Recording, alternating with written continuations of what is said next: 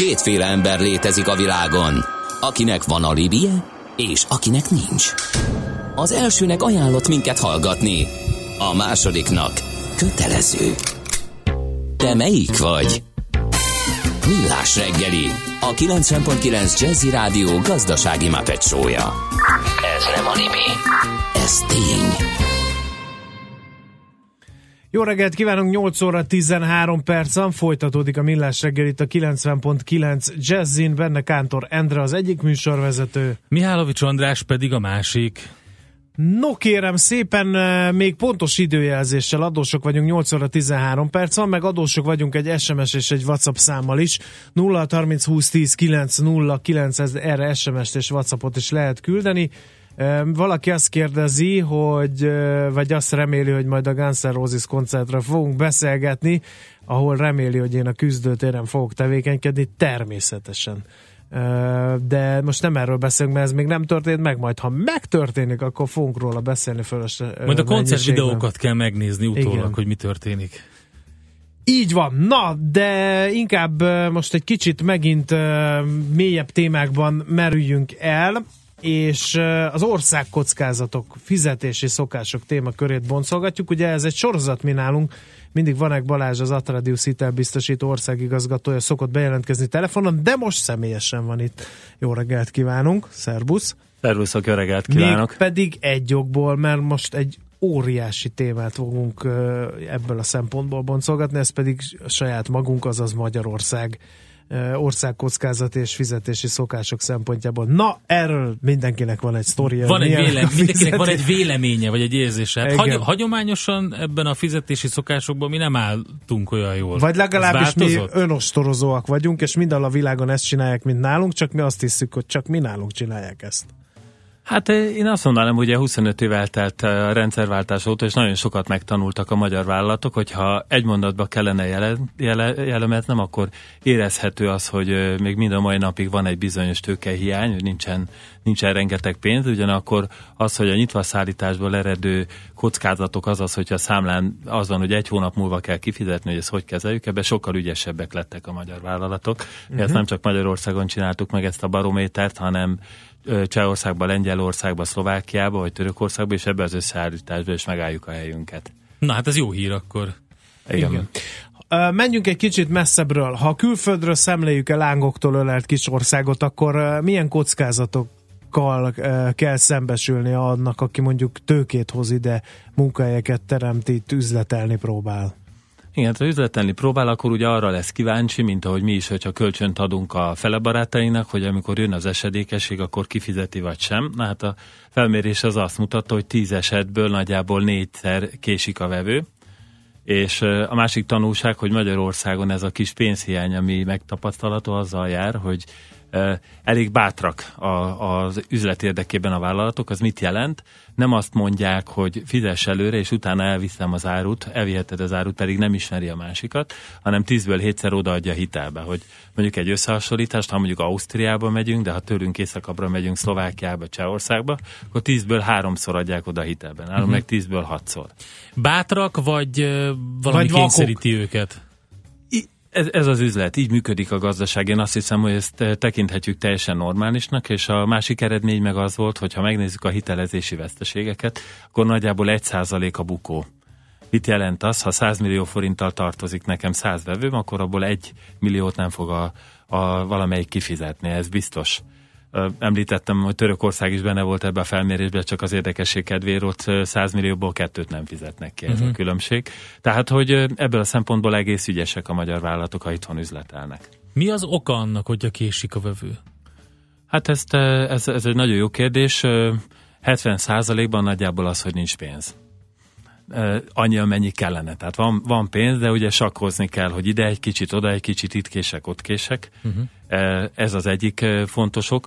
A másikok, és ez is azért ö, 10-20 százalékban előfordul, hogy okosba csinálják a vevők, azaz próbálkoznak. Tehát, hogy addig használják a pénzt, ameddig lehet. Ez is egy nagyon fontos szempont, hiszen ha belegondoljuk, hogy ez kerül-e valamibe vagy sem, akkor az a válasz, hogy igen, ez profitba kerül. Tehát, hogy ez szépen-szépen, mint egy jéghegy, olvad el egy vállalat profitja azért, mert a vevő használja a pénzt, és nem Igen. időben. De nem lehet, hogy valamiféle asszimetria van a rendszerben?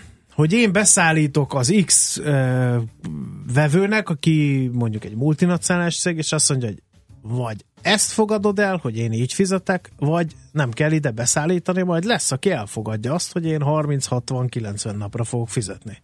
Abszolút jogos a kérdés, tehát ez az erőpozíció, ez nem csak Magyarországon, hanem bárhol máshol. Az De ezt egy német KKV-val megcsinálja ugyanaz a kiskereskedelmi lánc mondjuk, mint ami egy magyar KKV-val? Hát meg, Csak nem tudunk róla? Megcsinálja simán, uh-huh. tehát, tehát itt, itt tulajdonképpen olyannak kell lenni, mint a pávának, hogy nagyobbnak kell látszani, mint amilyenek vagyunk, profinak kell lenni, és szigorúnak, és betartatni a szabályokat, annak ellenére, hogy adott esetből nincs egy 12 fős ügyvédi osztályunk, mert ugye nem biztos, hogy minden, magyar KKV-nak van. Uh-huh. Uh, ilyenkor mindig azon gondolkodtam, hogy uh, mikor volt az, hogy, uh, hogy bevezették azt, emlékszel arra, Endre, hogy bevezették, hogyha ha késve fizet uh, valaki, és ezt jelzed, akkor automatikusan egy meghatározott összeget igen, ez a mindenféle eurós, bizonyítási igen. nélkül kell fizetni a partnerek. Mikor ezt a jogszabályt bevezették Magyarországon, akkor mi cégünk is, ugye Endrevel közösen erről veszettünk, kaptunk egy papírt, egy csomó üzletfeltől, hogy mi erről szívesen lemondanánk erről a 40 euróról, mondták ők nekünk, hogy mi már előre mondjuk le. És akkor így nagyot nevettünk ezen, de ez is egy ilyen kicsit ilyen életszagú történet. Hát igen, de ez a lemondás lett ennek, mert ez egy kicsit meg egy bürokratikus találmány volt. Tehát amikor ti is üzleteltetek, egy bármilyen magyar vállalkozó üzletel egy másik céggel, akkor eldönti, hogy ennek a költségéből mennyit tud, és mennyit szeretne áthárítani. Most ha megmondják, hogy ennyit kell, hát nem tudom, tehát hogy ez hányszor következett be, avval én nagyon szkeptikus vagyok. Én sokat nem láttam, pedig nagyon-nagyon sok üzlet mögött ott állunk. És még egy fontos tényező talán kérdeztétek, hogy miért nem fizet a vevő, vagy milyen hatása van, de megéri elmondani a dominó hatást, ami egy nagyon-nagyon uh-huh. érdekes dolog. Ugye egy vállalatot, amikor működtettek ti is, vagy bárki más, akkor elemzi azokat a kockázatokat, ami jelentős hatással lehet a vállalkozás életére, hogy az meg legyen, ki tudja fizetni a számlákat szépen nyereségesen működjön, és az egyik legnagyobb kockázatot dominó hatás, nekem egy nagy vevő nem fizet, és azért én sem tudom kifizetni a számláimat, és valaki indít ellenem egy eljárást. Ez, ez előfordulhat mindenkivel, és ez ellen igazából meg kell keresni a megoldást, hogy mi, mi az orvosság erre, hiszen ezt előre kell végig gondolni, utólag már egy picit késő van. Igen, hmm. ezt nem tudom, ezt hívták régen lánctartozásnak? Igen, ez a, hát ugye az építőiparra volt. Igen, az építőipar, és küzdött ellene kormányzati szinten is Magyarország, mert ez elharapozott. Aztán amikor ez ellen mi is beszéltünk erről a témáról néha-néha érintőlegesen, akkor szinte mindig megkaptuk az SMS-t, hogy köszönik szépen, hogy az állam fellép a lánctartozás ellen, miközben ő maga generál egy csomó esetben lánctartozást. Most megint csak nem Magyarország specifikusan. Ilyen helyzetben mit lehet tenni? Hát lánctartozás ellen az egyik nagyon fontos dolog ugye az, hogy egy vállalatnak legyen egy szabályrendszere, arra vonatkozóan, hogy ezt a, ezt a nyitva szállításból, halasztott fizetésből eredő kockázatokat miként kezeli, és igazából pont ezzel foglalkozik a hitelbiztosítás, de ez nem önmagában, mint egy szigetet kell elképzelni, hanem egy vállalat saját maga jól csinálja ezt, és ezt egészíti ki a hitelbiztosítás. Milyen elemeket akar, ez négy elem van, csak felsorolásszerűen. Képesnek kell arra lenni, hogy megállapítsuk a vevőre, akinek hitelbe adunk át, hogy mennyi a hitelkerete. Ez nem uh-huh. lehet adhok jelleggel, hogyha két kamiont akar vinni, akkor kettőt, hogyha tizet, akkor tizet, ha húszat, akkor húszat. Ez nem így működik. Kell tudni, hogy az kettőre jó, tízre jó, vagy húszra jó előre. Másik az, hogy monitorozni kell, hogy ez megváltozik, úgy, mint az emberek élete, a vállalatok is. Például az előbbi dominó hatás, amit beszéltünk, lánctartozást, meg tudja őket borítani, tehát monitorozni kell. Harmadik az, hogy kell lenni egy tervnek, hogy hogyan hajtjuk be akár Magyarországon, akár külföldön. Kivel, mi, ki mikor mit csinál. És az utolsó az az, hogyha nem jön mindez be, akkor miből térülünk, hiszen ez minden nyereségünkből vagy a tökénkből megy. Ha kinnarad egy millió, nem gond, de mi van akkor, ha kinnarad 100 millió? Hát igen, az nagyon rosszul hangzik. E, innen folytatjuk, és lehet kérdezni is e, Vanek Balástól, az Atredius hitelbiztosító országigazgatójától. Itt van velünk a stúdióban 0630 20 10 909 infokukacmillásreggeli.hu és a Facebook oldalunk. Úgyhogy lehet és mi megyünk tovább természetesen a megoldásokkal, hogy hogyan lehet kikerülni azt, hogy ilyen helyzetbe kerüljünk, és egyáltalán mennyibe kerül ez.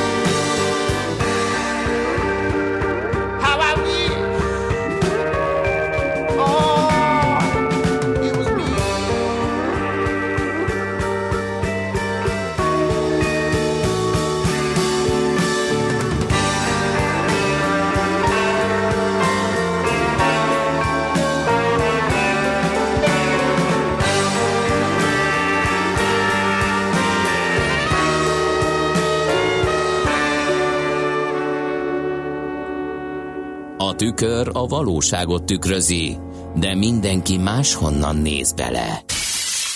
Millás reggeli.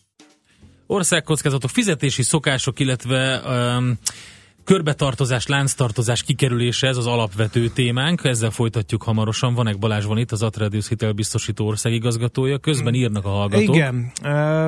Jött egy kérdés. Vajon minek köszönhetően a nagy multik és a hazai cégek 90 napra fizetnek? Ennyire rosszul megy, ennyire tőkehiányosak, ennyire nem ismerik az új PTK-ban meghatározott 30 napot? Nem értem. Írja Simon. Ugye van egy jogszabály, ami az elvileg mindenkinek tartani kell magát. Erre lehet pereskedni, de akkor ha én beperelek valakit, hogy te 90 napra fizettél, pedig a jogszabályban az van, na, az tuti ziher, hogy oda többet nem szállíthatok árut. Uh, úgyhogy ez egy ilyen furcsa helyzet. Én is furcsálom, nem csak Simon.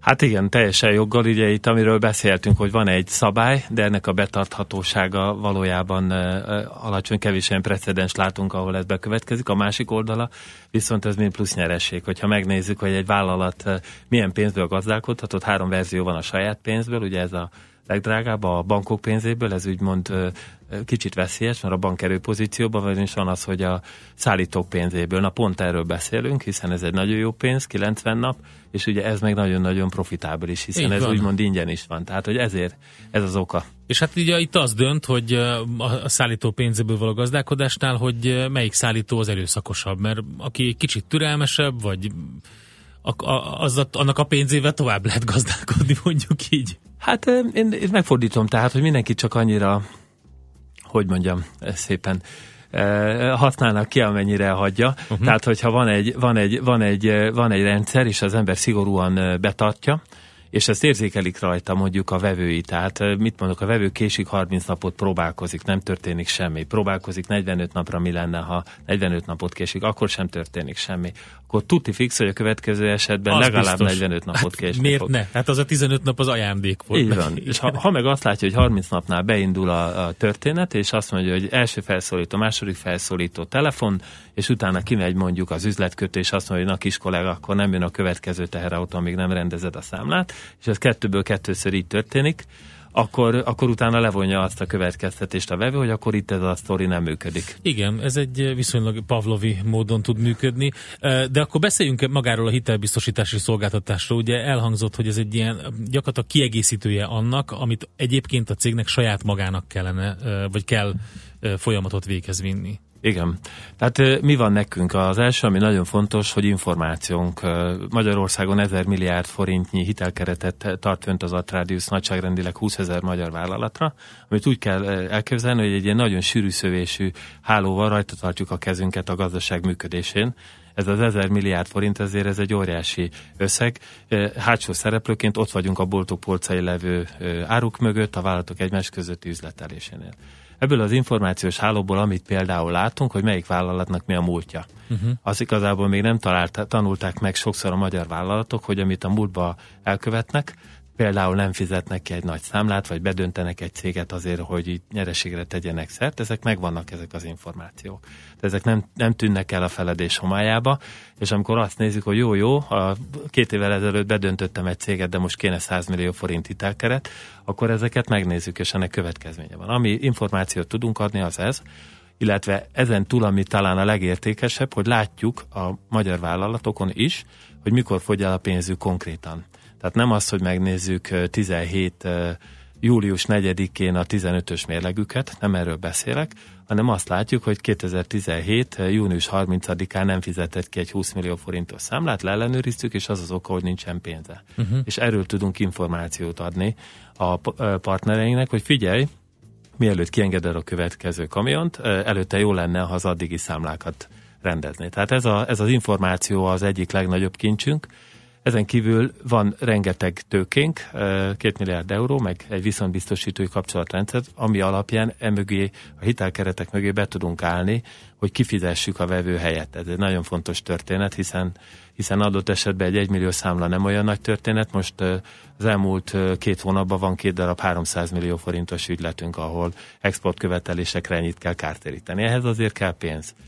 A harmadik, ami van, az a követelésbehajtás. És hogy... akkor jó, az a társaságnak is jó, ugye, hiszen foly, folyt, folyamatos a, a működése, nem esik folt ugye gyakorlatilag a, a, a hát hogy is mondjam, a vállalaton, tehát akkor ki van fizetve a számla? Igen, tehát ő is tud fizetni. Ugye honnan lehet elvenni ezt a, ezt a hiányzó pénzt, ha valakinek nem fizet a vevő 1 millió, 10 millió, 100 milliót, azt leginkább a napi pénzmenetből kell kivenni, magyarul a nyereségből. Uh-huh. Tehát vagy a nyereség lesz kevesebb, vagy a vállalatot veszteségbe viszi, és hogyan lehet ezt pótolni, plusz értékesítést kell generálni. Tehát kell annyi új üzletet kötni, amiből mondjuk a 10 millió hitelezési veszteséget profitból pótolni tudja. Ez azért nem olyan egyszerű, ezt mindenki tudja. Tehát az előnyökről volt szó most, hogy egy cégnek milyen előnye származik abból, hogy, hogy mondjuk egy ilyen hitelbiztosítási szolgáltatást igénybe vesz. Milyen előnyök vannak még? Egyet kell még elmondani, ezeken túl, tehát az információs, hogy kifizetjük a vevőnek, azon túl pedig, hogy a követelést kell tudni behajtani. Ez a, ha nektek is van egy cégetek, és tartozik a vevő, akkor nem könnyű azt mondani, hogy nagyon keményen az asztalra csaptok, mert ugye azt mondja az ember, hogy azért holnap is szeretnék ott üzletet kötni. Igen. És ebből a szempontból... Ez szeret... a legnehezebb szerintem, főleg a magyar vállalkozási szektorban. Igen. És ezért jó, hogy külső szereplő van, aki ezt meg tudja kulturáltan csinálni. Tehát nálunk... nálunk... De mit tud egy külső szereplő, amit én nem? Van egy rendszere, egy, olyan, mint egy lépcső, aminek van 15 lépcsőfoka. És egyszer mindig azt csinálja, Kik vannak hogy... a tetején? A kopaszok? Nem, a kopaszok Jaj. nincsenek. Ez nagyon kedves fiatal koll- kolléganők csinálják, és azt mondják, az hogy... sokkal rosszabb. Hát, nem tudom. Mert de... egy, egy ilyen kedves, hangú fiatal, törékeny kis hölgynek ki mernemet mondani, amikor azt mondja, hogy fizes már vissza az 500 millió De nem forintot. így van, pont most mondja, nem így. Ezen a lépcsőn végig lehet menni nagyjából 30-45 napon keresztül, és a kedves kolléganő mindig azt mondja, hogy ez a mai lépcsőfok, és hogyha abban mi ma megállapodunk, az nem következik be, akkor holnap ez a lépcsőfok lesz, vagy hónap után. És hónap uh-huh. után az a lépcsőfok lesz. És gyakorlatilag ennek a vége az az, hogyha a cégben van pénz, akkor egy felszámolási eljárás megindítására teszünk javaslatot, de ami gyakoribb, hogy mivel sok szállítót fogunk össze, ezért nagy nyomást tudunk gyakorolni a szállítói hitelkereteken keresztül, és nagyjából 10 számlából nekünk 6 hetet kifizetnek. Ez a legnagyobb fegyverünk, hogy a hitelkeretek oldaláról plusz nyomást tudunk a rendszerbe tenni és így nagyobb eséllyel fizetnek a cégek, nem mellesleg ugye már előre megnézik, hogy melyik vevő mennyire hitelképes. Tehát Stimmel. ez a rendszerek, ahogy beszéltük is, a vállalat saját rendszere, hiszen ő is végzi a saját dolgát, mi is végezzük, és ez nagyon hatékonyá tud így válni. Most már csak az a kérdés, és anélkül, hogy itt most ilyen pontos összegeket mondanánk, tehát nem, nem arra vagyok kíváncsi, hogy most mennyit kell fizetnem az Atradiusnak, hogy most ilyen védelem alá kerüljek, de hogy így összehasonlításként, vagy, vagy egyáltalán a, ez a, egy vállalkozó számára ugye a legfontosabb az, hogy oké, okay, rendben van, ugyanúgy, mint egy biztosításnál, hogyha az ember kimegy, utazik valahova külföldre, megnézi, mit fog csinálni ott, mi, mi, mire számíthat, köt egy biztosítást, és akkor mérlegeli, hogy melyik biztosítás ugye mi mennyibe kerül, melyik éri meg neki a, mellett, a kockázat mellett, amit ő ott vállal. Úgyhogy nyilván egy vállalkozó számára a legfontosabb a költség, hogy, hogy ez a fedezet, ez a védelem, ez mi, mennyibe kerül.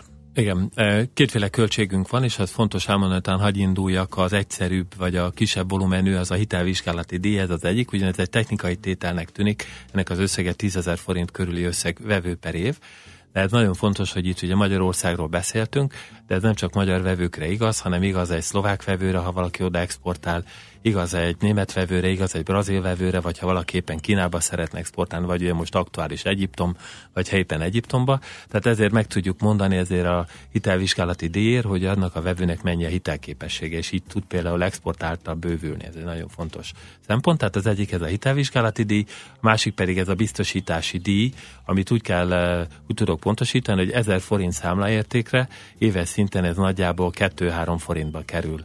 Ez egy eh, nem köthető egy-egy vevőre, hanem valamilyen portfólió vevőket csoportjára lehet kötni, mondjuk a belföldet, mondjuk az exportot kell biztosítani, és ezért megkapja az ügyfél a teljes eh, szolgáltatást. Jó, hogy az export szóba került, mert ezzel le lehetne zárni, és itt a vállalkozások számára esetleg egy pár fontos infót adni, hogy eh, exportértékesítés, hát rengeteg kihívás van, ugye? Mi, mire figyeljen oda egy magyar cég most, hogyha, hogyha exportál?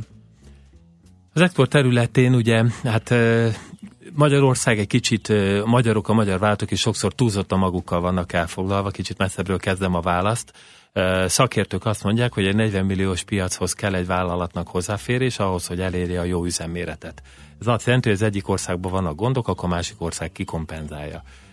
Az exportra dolgozik egy vállalat, egy nagy vállalat, akkor megéri megnézni, hogy mi történik a világban. Itt egy elég összetett helyzet van. Ha Európában nézzük, akkor ugye van egy politikai bizonytalanság, választások, menekült kérdés, Olaszországban nem akarom ragozni, illetve mi lesz Oroszországban. Most Európa barátjaként, fele barátjaként működik. Ez a kis európai helyzet. Ez azért fontos, mert egy exportszállításnál a vevőnek a fizetési képességét érintheti egy-egy változás. Tehát ezt nem szabad teljesen figyelmen kívül hagyni. Ha Európán kívül megyünk, akkor pedig van egy, van egy van egy Trumpunk, ugye van egy Trump hatás protekcionizmus, most akkor ezekből, amiket ő mond vagy ír, abból mi lesz a valóság, ugye szokták azt mondani, nem azt kell nézni, amit mond, hanem amit csinál, Eh, ezt megnézzük. Ugye Európán kívül, de Amerikát is ugye erősen érinti a Brexit, azért ezt sem szabad figyelmen kívül hagyni, hiszen a két éven belül nincsen meg a megállapodás, akkor egy sima WTO megállapodás alapján lehet üzletelni Angliával, és ezen kívül Ázsia, ugye mind mindig, aki átveszi a világgazdasági vezető szerepét. Tehát eh,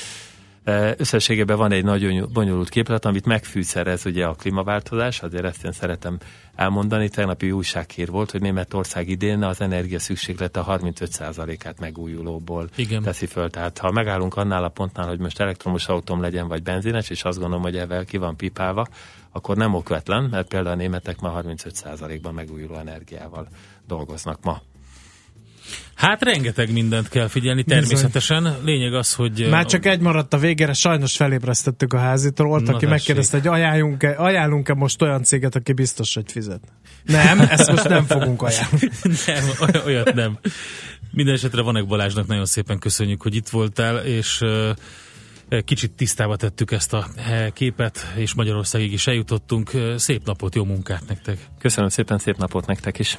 Vanek Balázs volt itt velünk az Atrádius hitelbiztosító országigazgatója. Mi robogunk tovább Schmidt legfrissebb híreivel, utána játékunk is lesz, illetve beszélünk majd eh, Major Gáborral, az IVS főtitkárával arról, hogy mekkora startup hatalom, hatalom vagyunk mi, ha összehasonlítjuk magunkat a visegrádi országokkal.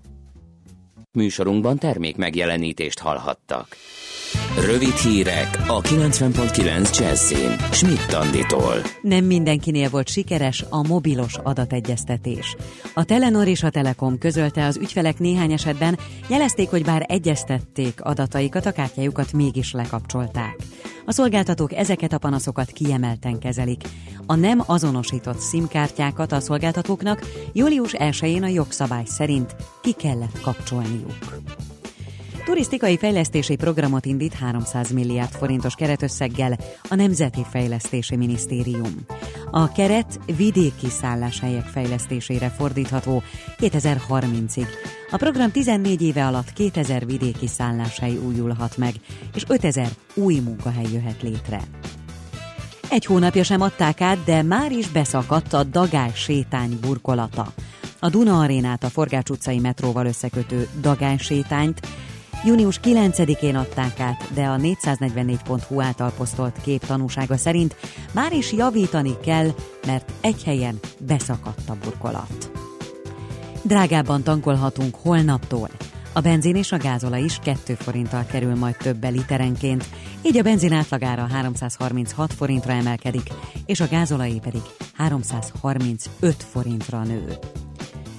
18 ember meghalt, 30 megsérült Németországban, amikor egy autóbusz eddig ismeretlen ok miatt egy nyerges bontatónak ütközött, majd kigyulladt. Két ember állapota életveszélyes. A baleset a München-Berlinnel összekötő A9-es autópályán történt. Járókelőkre lőtt két motoros Franciaországban. Egy embert megöltek, többen megsebesültek, köztük súlyos állapotúak is vannak. A tulúzi támadókkal kapcsolatban egyelőre kábítószeres leszámolásról beszélnek, de az sem kizárt, hogy bosszú lehet a mészárlás hátterében. A két motoros elmenekült a helyszínről. Ma sokat süt majd a nap, de néhány helyen, főként északon, jöhet egy-egy futózápor is. A szél erős lehet időnként, élénk lökések kísérik. 25 és 29 Celsius fok közé melegszik a levegő. A hírszerkesztőt, Schmidt-Tandit hallották friss hírek legközelebb, fél múlva. A hírek után már is folytatódik a millás reggeli. Itt a 90.9 Jazzin. Következő műsorunkban termék megjelenítést hallhatnak.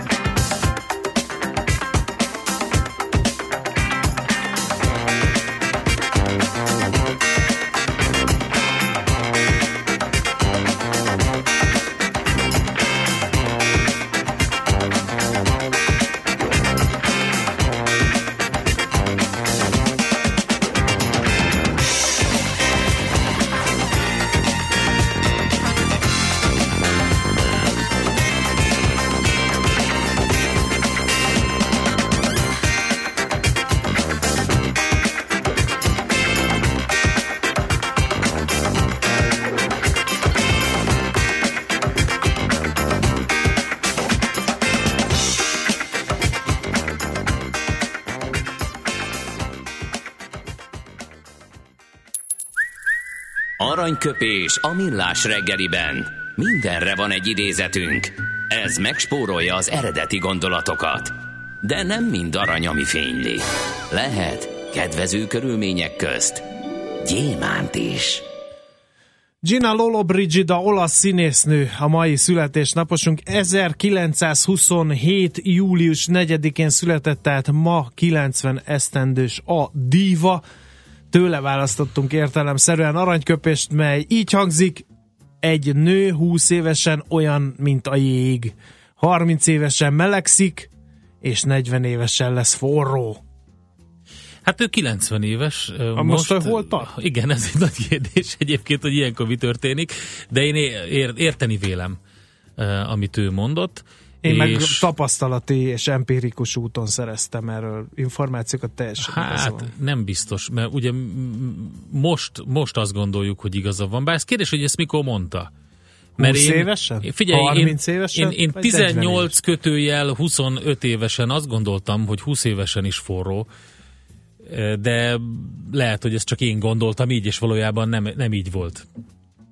Mert már elfelejtetted? Ne, nem, nem, nem elfelejtettem Hát most el, hanem azt gondolom, hogy, Endre. hogy De lehet, már oly korban most van, hogy- rá, hogy lehet, hogy ezt csak én gondoltam. Le kéne ülni egy domtetőre, és végig, végig gondolni elmélkedni. ezeket az ügyeket, Endre, és megnézni, hogy akkor most igaz ez a lolló mondás, vagy Ez nem igaz. Ö, Gina, vagyis Louis Gina, a Lajosnak a női megfelelője, az úgy tetszik nekem, Luisa lenne magyarul, és Lollo beceneve. Egyébként teljesen jól tartja magát, most néztem ö, tavalyi képeket róla. Még nagyon sok gálákon. boldog születésnapot. Hát ma abszolút, imádjuk, abszolút. imádjuk. A, Így is van. Mi az tulipános fanfanban nyújtott alakítás, az egészen kidomborította a lényeget. Aranyköpés hangzott el a millás reggeliben. Ne feledd, tanulni ezüst, megjegyezni arany. A szerencse fia vagy? Esetleg a szerencse lánya? Hogy kiderüljön, másra nincs szükséged, mint a helyes válaszra. Játék következik. A helyes megfejtést beküldők között a pénteki játéknap végén közjegyző előtt kisorsolunk egy Campus Fesztivál ajándékcsomagot, ami kettő darab fesztiválbérletet tartalmaz, valamint kettő fő részére kettő éjszakára szóló szállást Kelet-Magyarország, de, de röhög, légy szíves, mert nem tudok műsort vezetni így.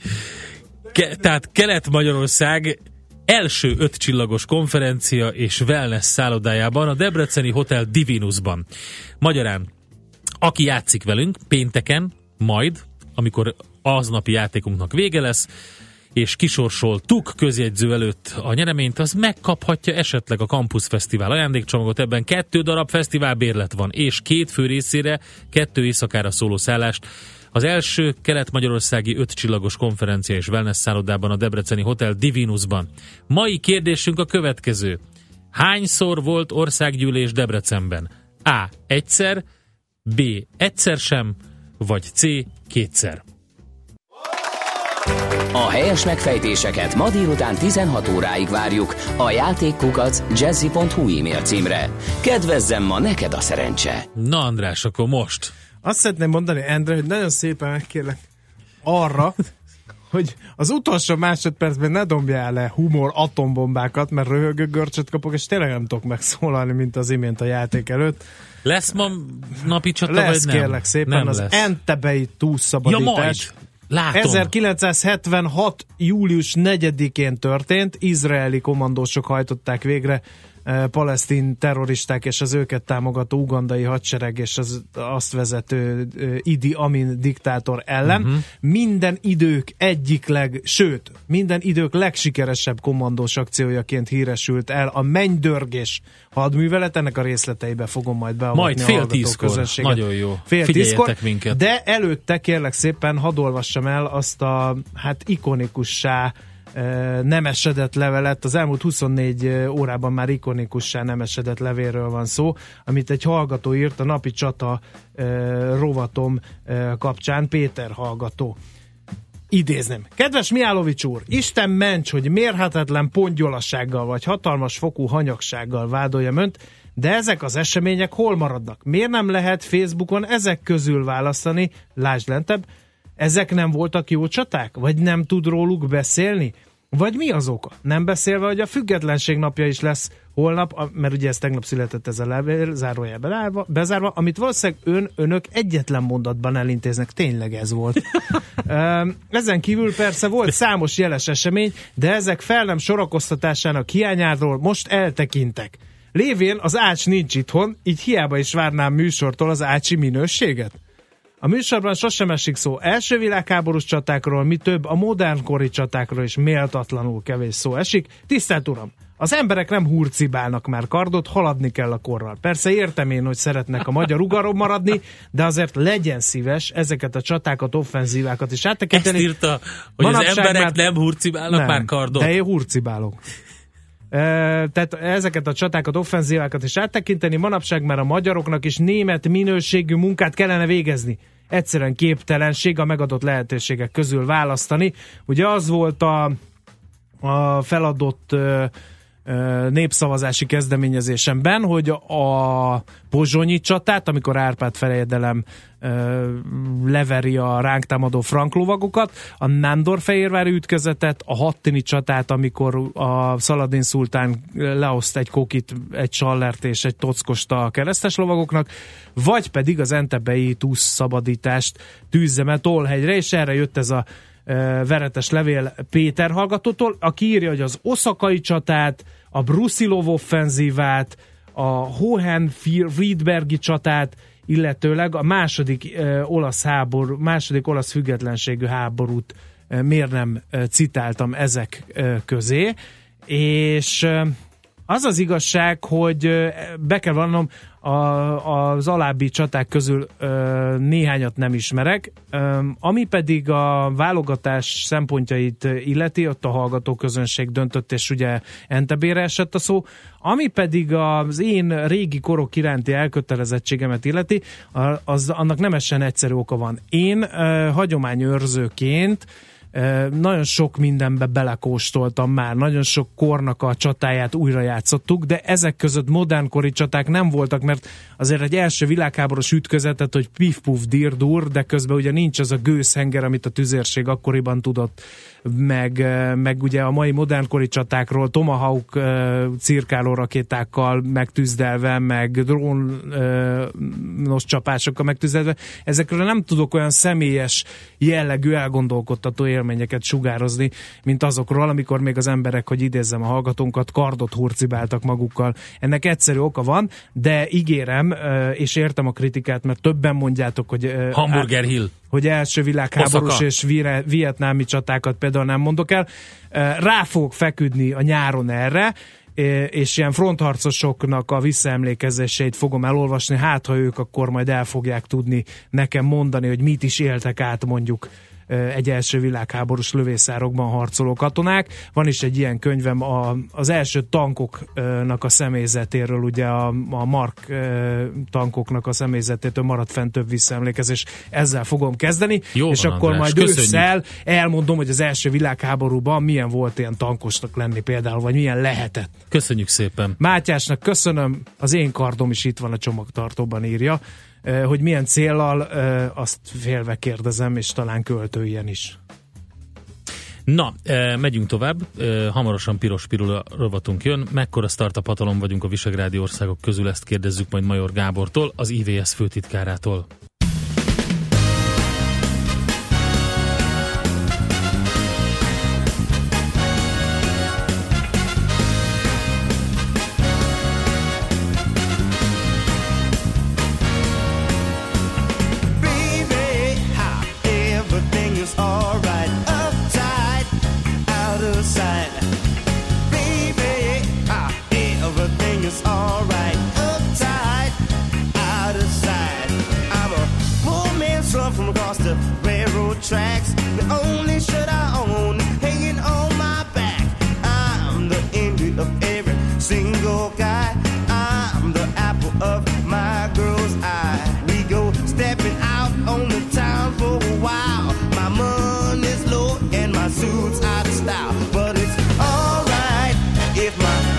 do outside because my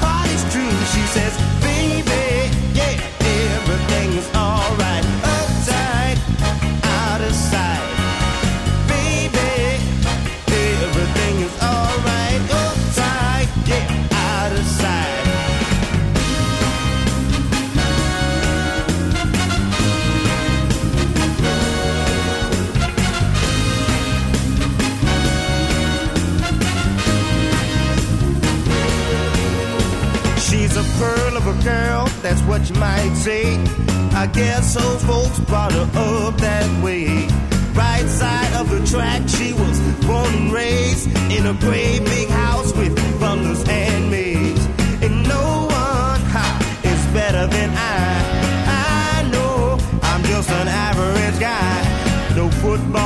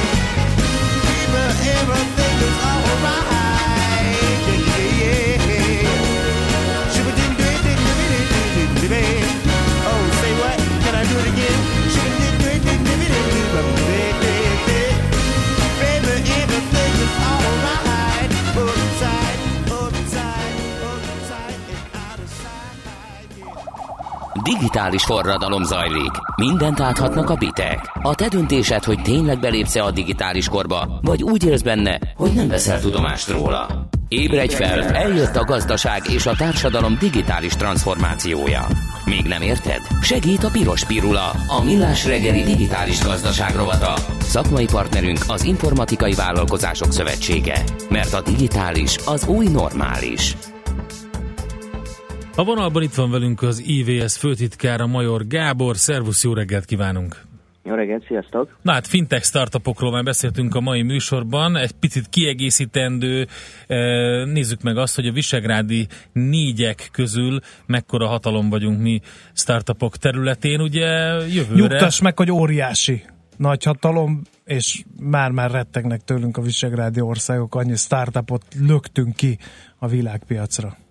Hát fel tudjuk magunkat fújni mi is, mint egy ilyen varangyos béka, és akkor sokkal nagyobbnak látszunk, de egyébként vannak nyilván olyan területek, amiben e, jobbak vagyunk, tehát pont például az úgynevezett unikornisnak nevezett e, világ, ahol a legnagyobb startupok vannak, ott azt lehet mondani, hogy gyakorlatilag a régió legismertebb, világszinten is legismertebb startupja azért a, a Prezi, és hát a, számunkra azért már többé-kevésbé elveszett, elveszett Ustream és Logmein, tehát ekkora neveket a másik három ország nem mutat fel, de nyilván vannak, amiben meg ők jobbak. Stimmel. Van egy ilyen, hogy Visegrád Startup Report, ez micsoda? Hát ezt pár évvel ezelőtt egy lengyel startup reportból nőtte ki magát, tehát akkor indították ezt először. Gyakorlatilag összehasonlítják, hogy ebbe a négy országban hogyan néz ki az úgynevezett startup széna. Hogy egyáltalán mi ez a V4, érdemes róla egy picit beszélnünk, ha már július 1 óta mi vagyunk éppen a, a soros elnöke. Ez ugye az Európa ötödik legnagyobb gazdasága, és az EU gazdaságának a 10%-át adja, és ugye próbálunk itt valami fajta politikai közösséget e, létrehozni, e, bár nyilván elég nehéz, hiszen hát négy különböző pénz, négy különböző nyelv, négy teljesen különböző szabályozás van, és ez nagyjából igaz így a, a, a startup világra is, hogy azért egy szlovák vagy egy cseh startupnak nem feltétlenül Budapest a célállomása, és ez fordítva is igaz, ha csak éppen nem itt a határmenti magyar vállalkozásokról van szó, mert ott még nyilván van valami fajta vonzerő, sokkal inkább Bécs vagy Berlin az első célállomás, hanem egyből aztán a Szilícium völgybe kötnek ki. Tehát ezt azért érdemes ilyen, ilyen előjáróba megjegyezni, hogy ez, ez egyfajta optikai nézet ez a V4, de azért olyan rettenetesen nagy kohéziót nincsen. Aha. Egyébként, hogyha szélesebbre nyitjuk a spektrumot, akkor Európában hol vannak a, az erőterek startup vállalkozások szempontjából? Én Londont és Berlint hallottam, de javíts ki, a tévedek. Berlin, Berlin mindenképpen, Bécs nagyon jön fel, Ö, London hát nyilvánvalóan az angol nyelv miatt sokat investál ebbe, akkor Franciaországban Grenoble környékén van egy ilyen technológiai központ, Dél-Európára nem jellemző, vagy legalábbis én nem hallottam, hogy ott olyan különösebb mocorgás lenne, és hát az észtek nyilvánvalóan. Hát igen, ők is ők is elő, előjárnak ebben. Nézzük meg, De hogy nincs, miben vagyunk. abszolút nincs mit szégyenkeznünk, tehát azt gondolom, hogy, hogy Budapest az a sebesség, amivel Budapest nekilátott ennek, ahogy jön fel, ahogy tényleg az MKB-s kolléga is említette, maga a környezet, a befektetési klíma, tehát nagyon-nagyon sok olyan, olyan előnyünk van, ami azért hoz ide eh, embereket, és a legnagyobb előnyünket, hadd mondjam, ez a kutatásból is nagyon eh, kijött, hogyha Ukrajnát is belevennénk még a V4-ekbe, akkor a legtöbb természettudományos végzettségű egyetemis, tehát több természettudományos végzettségű egyetemista lenne ebbe az öt országban így, mint az Egyesült Államokban. Tehát ez, ez abszolút nagyon jó alapot arra hoz, hogy technológiában ez egy versenyképes régió legyen, és igazából azért a szakember a lényeg ebben. Tehát a tőke az ugye viszonylag szabadon áramlik, az ember is szó-szó, de azért sokkal nehezebben van meg az a fajta mobilitás. Tehát ez lehet az alapja annak, hogy itt bármi igazán nagy dolog történjen, hogy sok a természettudományos végzettségű ember, annak ellenére, hogy nyilván mi is folyamatosan elmondjuk, hogy ez még mindig nagyon-nagyon kevés, de Nyugat-Európához képest itt még mindig sokkal kisebb a hiány. Stimmel. Tehát Azt ez- látom, ez- hogy, hogy internet és mobil lefedettségben ö, és használatban Magyarországon itt élen járunk a v közül, de az általad említett természettudományos képzésben nem túl jó a helyzetünk nekünk, tehát nekünk azért erre gyúrni kéne. Hát konkrétan Magyarországon fele annyi van arányaiban, mint Csehországban vagy Szlovákiában, uh-huh. tehát inkább így a lengyelekkel vagyunk mi így, így lesz. Akkor egyébként ez több dologban is jellemző itt a, a, a kutatás kihozza, hogy, hogy a cseh és a szlovák nyilván kulturálisan is egyfajta blokk, mi meg egy picit más blokk vagyunk így a, a lengyelekkel. Ami, ami még Miben vagyunk nagyon jók? Mi most magyarok, hogyha, Hát hogyha mondtam, ez az, az unicorn is, tehát az Igen. a nagy, nagy kilátszó startupok világa, és ami a, a talán számotokra is a legérdekesebb, a befektetési klímában. Tehát Aha. itt azt lehet mondani, hogy Magyarországon van a legtöbb pénz. Uh, ugye itt indult először a Jeremy program most már 7 Igen. vagy 8 évvel ezelőtt. Uh, úgy megjelent ugye a High Ventures, a Széchenyi tőke alap, jönnek még ki további tőke alapok, tehát kvázi azt lehet mondani, hogy fürdünk a pénzben, abban a kultúrában azért kevésbé, hogy hogy kell ezt a pénzt jól elkölteni, illetve jól felhasználni, de mondjuk ma sem nem panaszkodhat igazából arra egy startup, hogy uh-huh. nem tud tőkéhez jutni, mert az bőven van. Jut-e szakemberhez? Ugye volt szó arról, hogy a természettudományi képzettségeket megszerző fiatalok számában nem állunk nagyon jól, de e, volt szó korábban arról is, hogy az informatikusok számát tekintve sem állunk valami fényesen. Akadályozhatja-e Budapest startup fővárossá válását ez a tény? Hát nyilvánvalóan ez akadályozhatja, de, de ahogy említettem, Nyugat-Európában még rosszabb a helyzet, az Egyesült Államokban is rosszabb a helyzet, tehát én inkább olyan tendenciát látok, hogy, hogy más nemzetközi szinten is jegyzett startupok Magyarországon építenek technológiai bázist. Persze ezzel elszívva a hazai startupok elől továbbra is a, a, a, szakember, a szakembereket, de, de azt mondom, hogy ez szerintem még nem ö, probléma. Nyilvánvalóan sokan a nemzetközi vállalatokból, vagy egyszerűen akik ö, jönnek az egyetemről, most egy vonzóbb ö, dolog startupba menni, mint mondjuk volt multiba ezelőtt 20 évvel. Tehát azért maga ez az áramlás, ez, ez megvan. Szerintem ö, ez itt pont ebben a startup színában annyira nem jelentős. Ami még izgalmasabb, hogy ugye, hol milyen területek ö, erősödtek meg. Szlovákiában nagyon erős például a, a, az e-commerce, a business to consumer típusú startup világ. Ugye a legtöbb startup azért a business to business világban van itt, hiszen kicsik ezek a piacok önmagukban, és persze mindenki nemzetközi piacban gondolkodik, de hogy elkezdi, akkor business to businessben azért több lehetőség van. És amiben Magyarország nagyon hátul van, ez a business to government, tehát az olyan piaci startupok által készített közszolgáltatások, valami fajta kormányzati, közigazgatási problémára ad választ, vagy azoknak az adataiból készít valami új megoldást. Tehát láthatóan ebbe, ebbe a túlzott centralizáció, ez, ez kihatott ide Magyarországon is. Hát nagyon jó dolgokat mondtál, és szerintem a gyengeségeinket pedig érdemes kiemelni azért, hogy azokat tudjuk felhúzni és erősíteni. Így kell rá gondolni. Köszönjük szépen az információkat, jó munkát nektek, szép napot! Én is köszönöm, sziasztok! Szia! Major Gáborral beszéltünk az IVS főtitkárával Magyarország a Visegrádi országokon belül, hol helyezkedik el a startup szénában, illetve hát a V4-ek egyébként mekkora erőt jelentenek így együtt. Megyünk tovább. És innentől a háborús díja lesz a főszerep az utolsó órában, mert a Mesél a múlt rovatunkban egy igazi harcoló parancsnokot, az aradi vértanúk egyikét eh, Dezsőfi Arisztidet idézi meg Katona Csaba, az MTA Bölcsészettudományi Kutatóközpont Történettudományi Intézetének tudományos munkatársa. Lesz ugyan egy kis tőzsdenyítás, de utána meg napi csata jön majd az Entebei túlszabadítással minden idők legsikeresebb komandós akciójával. Maradjatok velünk! Piros Pirula. A millás reggeli digitális gazdaság rovata hangzott el. Szakmai partnerünk az Informatikai Vállalkozások Szövetsége. A digitális az új normális.